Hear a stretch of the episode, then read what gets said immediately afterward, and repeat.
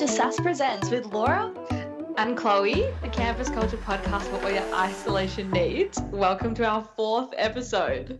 Very excited to be back. Number four down on the books. It's big struggling to keep track of it at this point, but I think Yeah, and actually- everything in isolation. Not to throw you under the bus or anything, Laura, but on the show notes it actually said third episode, so thank God I, I said the right thing. I did actually realize that as you were saying it out loud. I was like, oh, made a big mistake there, but There we she sorted go. it out. She's a professional. It's what we love. Exactly. So, what have you been up to keeping yourself busy with isolation this week, Chloe? Um, I sure have. I've just been, I've been just chilling. I actually, funny story. So I'm underloading at the moment. I'm doing one unit, right? And my my one tute for my one unit is on a Tuesday and at four o'clock. And I got on the Zoom. I did my readings. I got on the Zoom at four o'clock, and I've been having a bit of trouble with my laptop. And I literally got on the Zoom, and it was 4:05, and I was answering a question, like right in the middle of answering a question, and my laptop just shut off and I couldn't get it working for the next hour. So I was on my one tute for the entire week for five minutes. So that's how. That's I love that. It wasn't great or anything, was it? No, I don't think so. I think they've waived all the um, attendance. Oh, yeah, thank God. Yeah. Can you imagine, though? The tutor was probably like, oh, doesn't want to answer today. Yeah. She's like, I was like, I was like right in the middle of the question too. It must have been so dramatic for everyone else. Like it just me just like disappearing mid mid answer. It's a vibe. What about you, Loz? How you been going? Um, again, I've been filling my time with staring into the void and YouTube sweat, sweat sets. Lol. YouTube. um, YouTube sweats. It's just very anxious YouTube sessions. No, so I was watching a lot of Tomorrowland sets, and I got onto. I'm probably going to say this wrong. Armin van Buuren, I think. I think it's right. Fantastic DJ. Um, just because I've been watching a lot of Dom Dolla and like the Tech House stuff. Um, and I was just getting a bit sick of it. I was like, oh, I've sort of heard it all before at this point. As much as I love it, shout out to the King. Shout out, Um. But I wanted something like a bit more upbeat. So I was watching that and I literally fell in love. I was like, this is the best set I've ever seen. Um, so then I got on and I was like, you know what? Like, stuff it. Like, when all this is over and like we finally go to Europe, like, I'm going to go to, um, it's not Berlin. I don't actually know where it is. Somewhere. Tomorrowland. It's in um, Yeah. oh, I know where it is. Belgium. Belgium. That's what I was thinking. Wow, culture. Berlin. Um, Back to Europe. and I was gonna like, I was fully planning a trip to see what it was like, and then I realized that the logistics of it are an actual nightmare. Like going to a music festival in Australia with a car is like annoying enough, let alone trying to go like halfway across the world for it. So I kind of gave up on my dreams pretty quickly. Um, also found out that I my job just decided to like not give me job keeper payments, which was really fun. Spent spent a lot of time doing some angry phone calls, talking with my union and things like that. So that was an interesting way to spend my week. And now I've signed up for Centrelink. So hopefully that cash money can come through and I can maybe think about a Europe trip, which Yeah. probably isn't the most responsible thing to do with any money, but you know what? Girl needs it. Aw, that sucks, man. it is what it is. Welcome to the Centrelink Employment Services line. We are currently joined by some pretty big SAS names, Angus and Matt. Thank you guys so much for being here. Oh, No worries, ladies. I've always been told that I have a, a face for radio, so happy to be here. very glad. We're, we're glad to have you on. So, we've brought you in to obviously talk very serious careers business, but before then, let's get into the nitty gritty. Tell us about your time on SAS. Matt, we'll let uh, age go before beauty. You're older than me. uh, no, my time on SAS was, um, yeah, I enjoyed it. It was quite nice. I did a lot of things. I was on it for three years. Um, overall, a positive experience. That's good. What were your roles? that. Do you want to do you want to elaborate? Uh, yeah, I was IT director first. So I didn't do anything for a year, which is pretty decent. Um, I just kind of hung around and pretended to take photos of things and post them on the Instagram. Um, As, as you can changed. tell, if you scroll down to the quality of the feed, it was definitely run by Matt Miles. Yeah, it was really bad. time. Yeah, I think 2016. I genuinely, oh, 2017 maybe. I genuinely didn't really do anything with it. It was quite bad. But then secretary, I did a lot of work. That was good fun. Um, and then president, which was also good fun. Big Which we love. Two, two big dogs in the call today. Huge. Huge, huge calls. Woof, bloody woof. What about you, Angus? Tell us about your time on SAS. Um, well, I didn't quite have the same drive that uh, our, our good friend um, of the podcast, Matt Miles, did. Um, I um, I would have joined in the same year as you actually, and um, similarly did a um, a nice easy role. I'd say to start us off, being the uh, assistant treasurer. So that was uh, with my good friend Sam Harris as a uh, as the uh, treasurer, and then the uh, the year after, I decided, you know what, instead of um, progressing through the ranks, let's just do the same thing again. Um, so I did the assistant treasurer um, uh, again a second year, and then I thought, you know what, why not? Let's go three from three, and um, did the same role a third time. Can I ask Angus? I don't know if I've ever asked you, but did anyone challenge you on it? Like every time you went? Um, the first year, I think I might have run unopposed, or maybe there was someone else, but it wasn't anyone I knew particularly that well. Um, my good mate Scott Raymond ran against me in um, my second year, which was kind of funny, um, but managed to get the get the old chocolates on old Scotty boy. Um, and then, geez, I can't even remember if anyone ran against me the third year, but uh, was lucky enough to get up for a third time. Huge. Third time's a charm. Absolutely beautiful. So we're we're gonna go around the circle and say what your favourite SAS memory was. Is there anything that stood out for you during your time on the committee?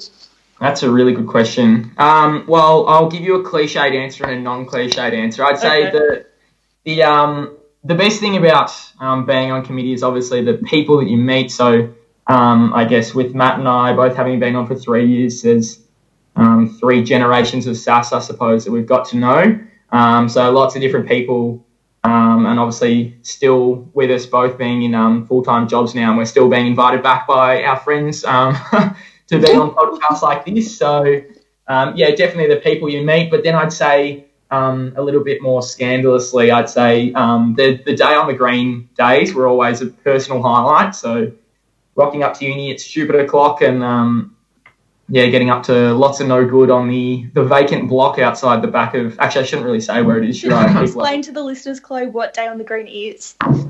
Um, so Day on the Green basically is the last Thursday of every uni year. Um, it's like I think it was like traditionally a whole society thing, but then because w- SAST loves a party, we can't pass up a, a piss up. We joined as well, and I think some other societies joined too. And everyone dresses up in like a theme, and you all go to this like vacant little like patch of grass at the university, and you just get really drunk like the whole day pretty much and people fight like they joust and stuff with their like wizard sticks and their beers it's like a whole vibe you can't even see it to like believe it and really know what it is um, When Chloe's saying that people are fighting, we should say that it's uh, it's a good natured day. People aren't actually going out there and throwing uh, fists at each other. Uh, It's just pure violence. Hopefully we can have one this year i'm, I'm worried Oh, here's hoping. Last year, I started drinking at 9 a.m., left to go to my law revue performance at about 6, did the performance, came back and finished the knot as the last one standing. And that's And one of my who- proudest who was who was the who was the only person there laura Oh, that would be you.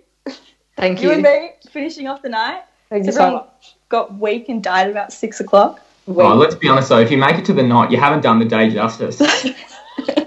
what about you, Matt? What's one of your favourite stories on SAS? Uh, pretty much the same, to be honest.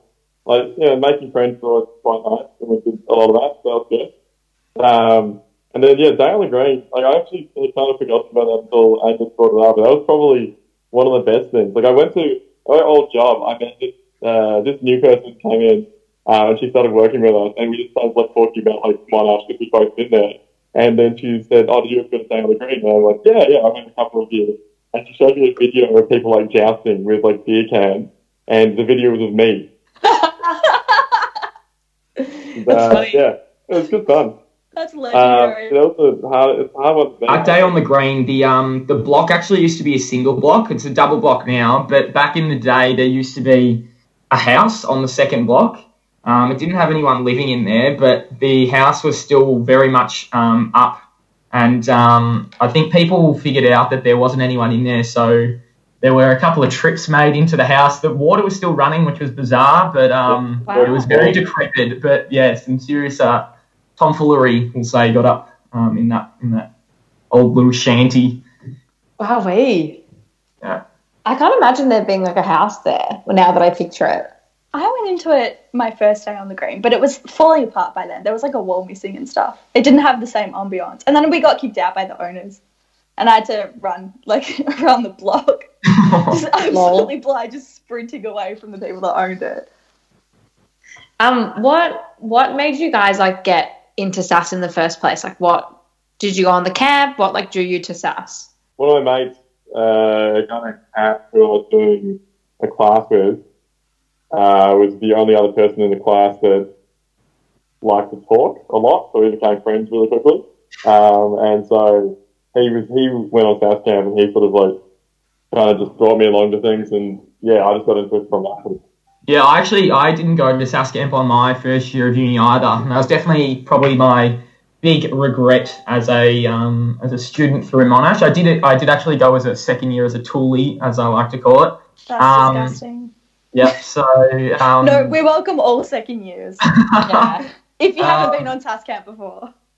but yeah, got drawn into it by um, a mate um, who uh, got on committee as a first year, and then that kind of uh, the rest was history, I suppose.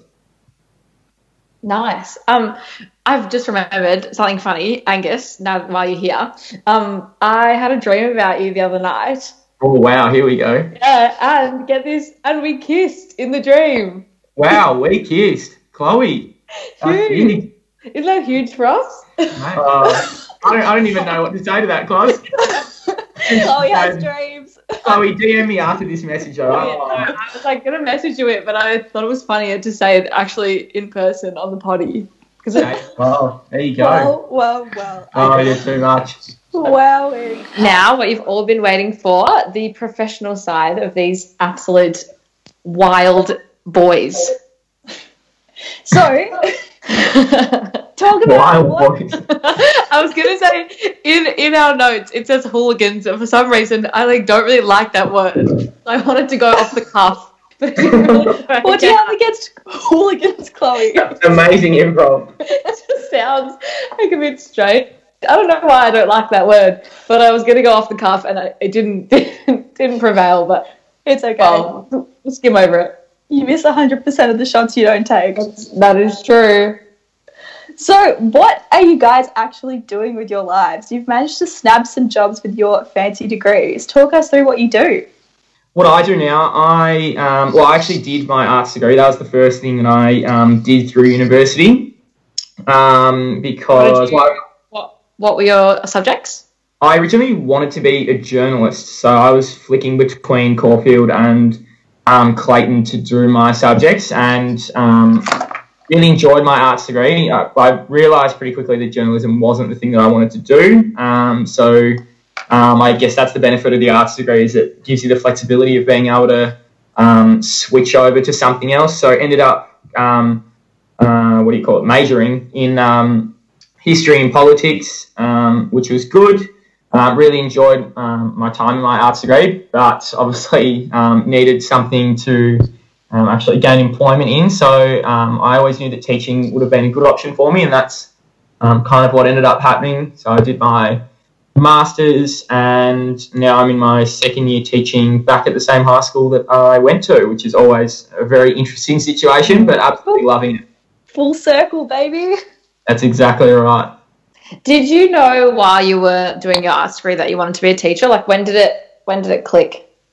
Um, that's a good question. So I had always known that um, teaching would be a pretty good kind of plan B for me. Um, both my parents at some point of their lives have done teaching, um, and uh, it, they've just always said, and I like totally agree that it would have been a career that um, just suited my personality and what I would want from a job.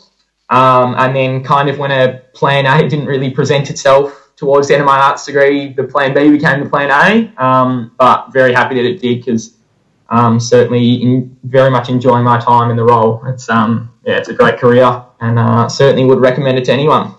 Very nice. What about you, Matt? Uh, so uh, yeah, I so I was an engineer for like a year and a half during my final years of uni. I did that for a bit. Then I continued on with that for a few months, and I decided that I wanted to do something more technical, and so I picked up a PhD, and so I've just started doing that over the last couple of months. Um, what was the rest of the question? Sorry. Doc- Doctor, no, it was just it was just what do you do? I just had a couple of follow up questions. What made you want to do the PhD? That's huge. Um, well, I mean, like, uh, being an engineer was fun. It was, uh, I really liked the technical side of it, like building stuff and doing that. That was really good.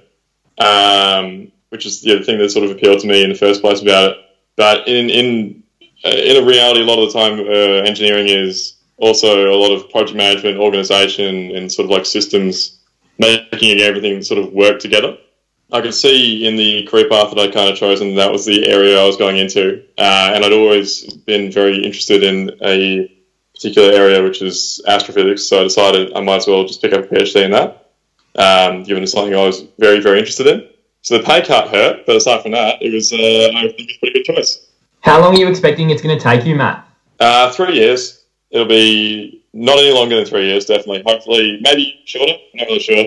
If I can manage to sort of like get my confirmations done a bit earlier somehow. Um, but yeah, three years max. Pretty full on. Are you are you looking forward to lording it over the rest of your family by dropping the uh, Dr. Matt? Yeah, well, I'll be the only person. My, my parents didn't um, go to university, so I'll be like the first uh, generation that has like above a bachelor's degree, which is going to be a lot of fun because I'm going to make them call me doctor. Not even a remote subtle flex either. You just got to flex hard all the time. Matt. go big or go Oh. home. Who would have thought when I first joined SAS? Who would have thought that you would be Dr. Matt in a couple of years? Yeah, Oh, I- well, I still think remains to be that. seen, but Wild. hopefully.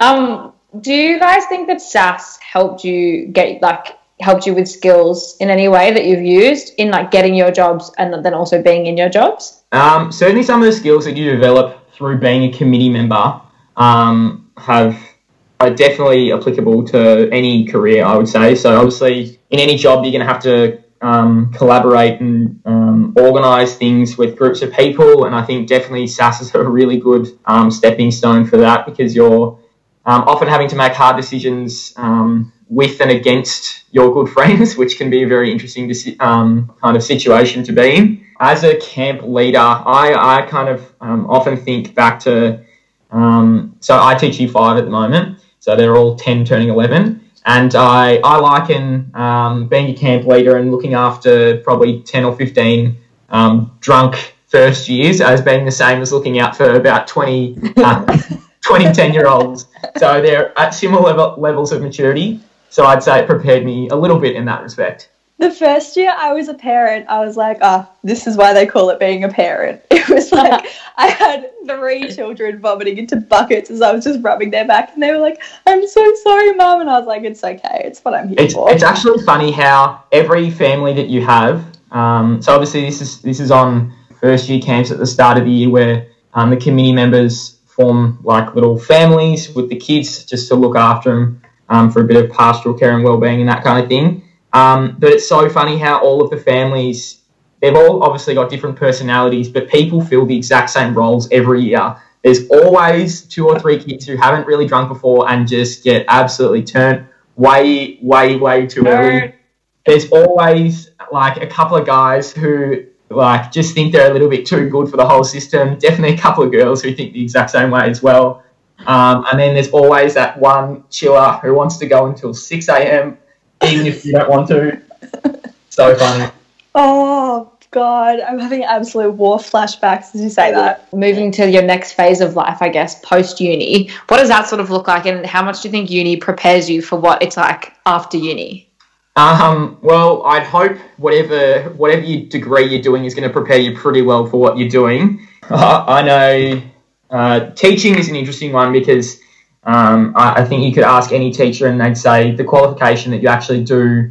Um, obviously, it's really important, but the learning you do in the um, out on your practicals, where you're thrown into a classroom with kids you don't know, that's certainly where you learn like how to do your job.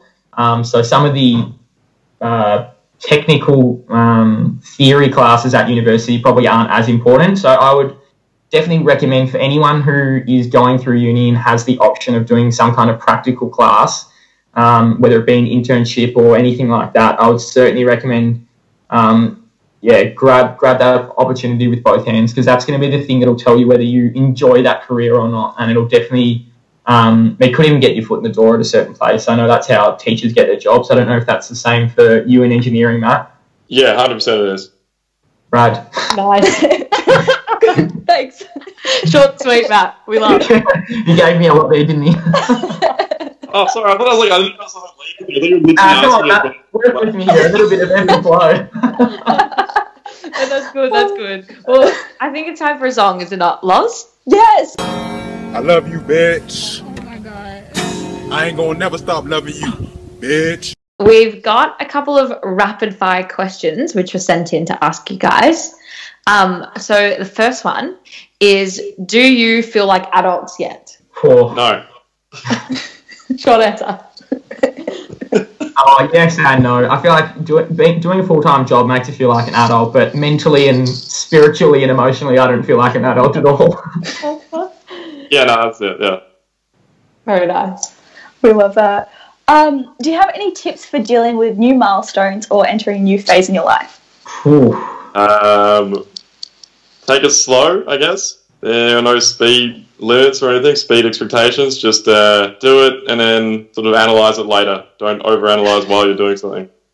I definitely say um, try and continue. So obviously, um, going from university, which is a very um, relaxed, independent lifestyle, and then going to a full time job is can be pretty difficult. Um, so I definitely say try and um, keep as much, uh, as many other things, uh, any like familiarity that you can outside of obviously what you're doing during the day. So still, you know, participate in whatever sports team you're on. Um, shout out to Disaster, and also Shout out.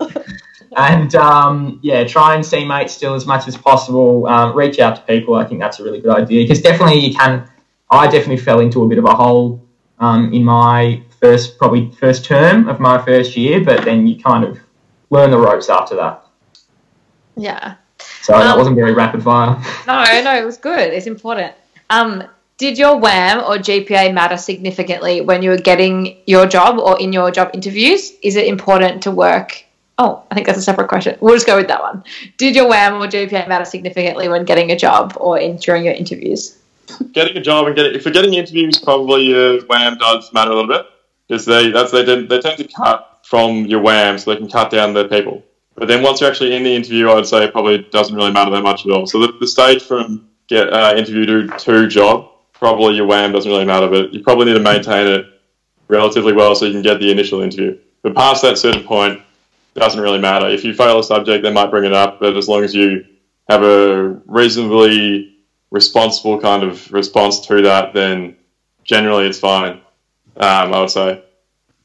For me, it didn't matter at all. Uh, like, uh, obviously, I had to get into my masters, so I needed a reasonable WAM to get into that from my arts degree. I can't even remember what it was, but I, th- I think it wasn't any any huge hurdle, and definitely isn't anything you need to worry about when trying to get a teaching degree. They care most about what your placement teachers say about you, pretty much. Was it all glowing reviews, Angus? Um, that's a good question. I I wouldn't really know 100%. I I um because they can contact anyone. Like you, you put on as many referees as you can who you've seen. So in the in your masters you'll have four placements. So it could have been any one of them. And there were three that I I know would have said really glowing things about me, and one maybe not. So I don't know who actually. Why? um, there were a lot of uh, let's say personality issues when with um, one of my placements. So uh, it wasn't necessarily with me, but the three people who I was on placement with, because it was an alternative placement in it wasn't in an actual primary school. Um, the three other people basically had like a shit fight with the um, with the placement teacher for the, the whole time. So I was kind of just sitting there twiddling my thumbs, being like, "How do I avoid this conflict?" Wow. That's So- so intense. yeah, that was a pretty spicy time. God. Oh damn. Do you guys have any general advice about applying for jobs? Overkill is better than underkill, I'd say. Like, don't be afraid to just send as many applications off as possible. If you get them and you don't actually want them, you can just turn them down later. But it's better to choose from a wider range of things than it is to shoehorn you into one kind of selection. I would also say if you are writing your own resume and you're just you're just writing it and you're not showing anyone, then you're an absolute idiot because Yeah. the university is like set up so that there are people it is people's jobs at the university to look over your resume and look over cover letters and stuff. So I certainly use them as much as I could, and I definitely recommend other people do that because if not, um, you're just disadvantaging yourselves. Very good tip. Um, how far before graduating did you start applying for graduate jobs and positions? About a Um, year. Yeah, mine was half a year, I think. Nice, very rapid that was. Yeah. I love that. Had Is there any- Is there anything you wish you knew before you started applying for graduate positions? Hmm. Good question. I've stumped you. Well, it's just, obviously the um the answers we give here are very interesting because it's they're two pretty narrow careers, the old teaching and um, engineering or whatever you're doing now, Matt. But it's good. People listening like might be wanting to go into engineering and teaching, so it's it's just good to hear from people that have actually graduated though. Anyway, ah, yes, the rare teacher engineer. it's it's the campus culture podcast or the arts podcast. We're, Yeah. about, we're about big we boys. love equality of all degrees. oh, well, that's beautiful. Um, what was the question again? Is there anything you wish you knew before you started applying for graduate positions? Um, I'd say don't be disheartened by not um, by not getting the first job that you want because realistically there are you know there's obviously quite a few people going for the same job. I know in my experience I went for I probably applied at like 30 or 40 schools and um, that was initially I was kind of doing it my own way and then I once I realized that things weren't really falling my way, I reached out to people who I knew had experience in the industry and could point me in the right direction with things to say in interviews and stuff like that. And then, um, yeah, as a result of that, and lots of perseverance. I mean, I was sweating there for a, a good period of time, but um, no, we, we eventually landed something. So definitely, yeah, keep persevering. You, you probably you probably won't get. I mean, I think a lot of people in university just imagining they're going to get their dream role straight out of uni, but that's probably not going to be the case. You probably have to pay your dues for a little while, but um, so yeah, I'd say be prepared to do that. I would say um, probably one thing I would would have liked to know is that when you're applying, there's usually a date where they stop taking applications. That doesn't mean you can apply at any point up to that date. Not really, because they, there's checking the applications through that period and often conducting interviews through that period. So if people apply early and they have already gotten an interview and they've already effectively been chosen, they're more likely to sort of be in the ones towards the later end. So if you have like, if you think you have like a month to apply for something, just do it on the day. Because yeah, a lot of the time they'll just go from the top, and then once they've filled the position, they won't really consider the ones below that well. Yeah, make it as easy as possible for the recruiter. They don't. They're not going to want to have to look at the 103rd person. They're going to want to look at the third person. Yeah, Yeah. absolutely. It's very good advice. I didn't think about that. Yeah, neither did I. Um, we'll do one lucky last one. Um, what was the best resource that you used to find like job availabilities and job positions and stuff? Um, I think it's either called either Grad Connection or Grad Australia. I can't remember which one it is, but if you type in your degree and where you want to work, it's pretty pretty great. It's sort of like selecting um, big companies that were that want to hire you for that kind of thing. Um, but that that lists that lists like thousands and thousands of jobs. So that, I found that really useful. Um, for me, uh, teaching is probably a little bit different to a lot of other things. So you just apply through the depart- like everything has to go through the Department of Education and Training website. So um, you just log onto that portal and all the jobs are listed there. But definitely um, going back to my um, original point about the use as many services as you can through university. I'm sure there's um, services for every faculty that are designed in order to try and get you a job. So certainly look them up. You, you won't um, you won't do yourself any disservice by having a little bit of a hunt around. Very nice. Fantastic. So thank you so much for coming and joining us this afternoon, guys. It was an absolute privilege to have you. No worries, gals. Happy to be here. Yeah, thank We, you. we love the pod. Yeah, big shout out, big shout out to the pod. Friends of the pod, always welcome. And extremely well compared, ladies. And I love the fact that we've got our claws and lots. I mean, just rhyming, beautiful. I mean, Yeah. You set up with this sketch right there. We That's stand the mate. dynamic duo. Match made in podcast heaven. That's We it. are. That is it. Yeah, so you and Angus. That works out really well. well, yeah, thank you guys so much for um, listening as well and for coming. Um, where can they find us on our socials, Loz? So on Instagram, we are sas.monash, and on Facebook, we are Society of Art Students. And as of this week, we have a very exciting announcement. We're going to be starting a playlist for all our radio tunes. Um, so as we start uploading these radio shows to Spotify, so you can listen to them as a podcast, we're also going to have an adjacent playlist, so um, you can listen to all the songs that we edit out in order, just to have you know a weekday groove, that kind of thing. A lot of disco tunes, a lot of sass vibes. So we're very excited to bring that out to you. Woo! And uh, also Matt Miles is at Matt Miles on Instagram, so look him up. Send him a, send him a message, everyone. Send him a DM. Yeah, we should have got you guys on. We had our we had our single in isolation podcast last week. We should have had you two, not Eduardo. Hey, you are Matt, are you single? Uh, what? Are you single, Matt? Donations. If somebody wants to pay me for me to like hang out with them, then that's fine. COVID 19 restrictions, though. I'm going to report you to the police. so basically, Matt is a gigolo. That's what we're taking out of Mate, him. it's fine. Jesus. Wild. All right. Well, we're getting a bit off track, so we should probably finish up, Loz. Fantastic. Thank you for listening, everyone. We will see you next week where we're back to one of our campus culture episodes and hopefully bring you some juicy stories. Thank you. Bye.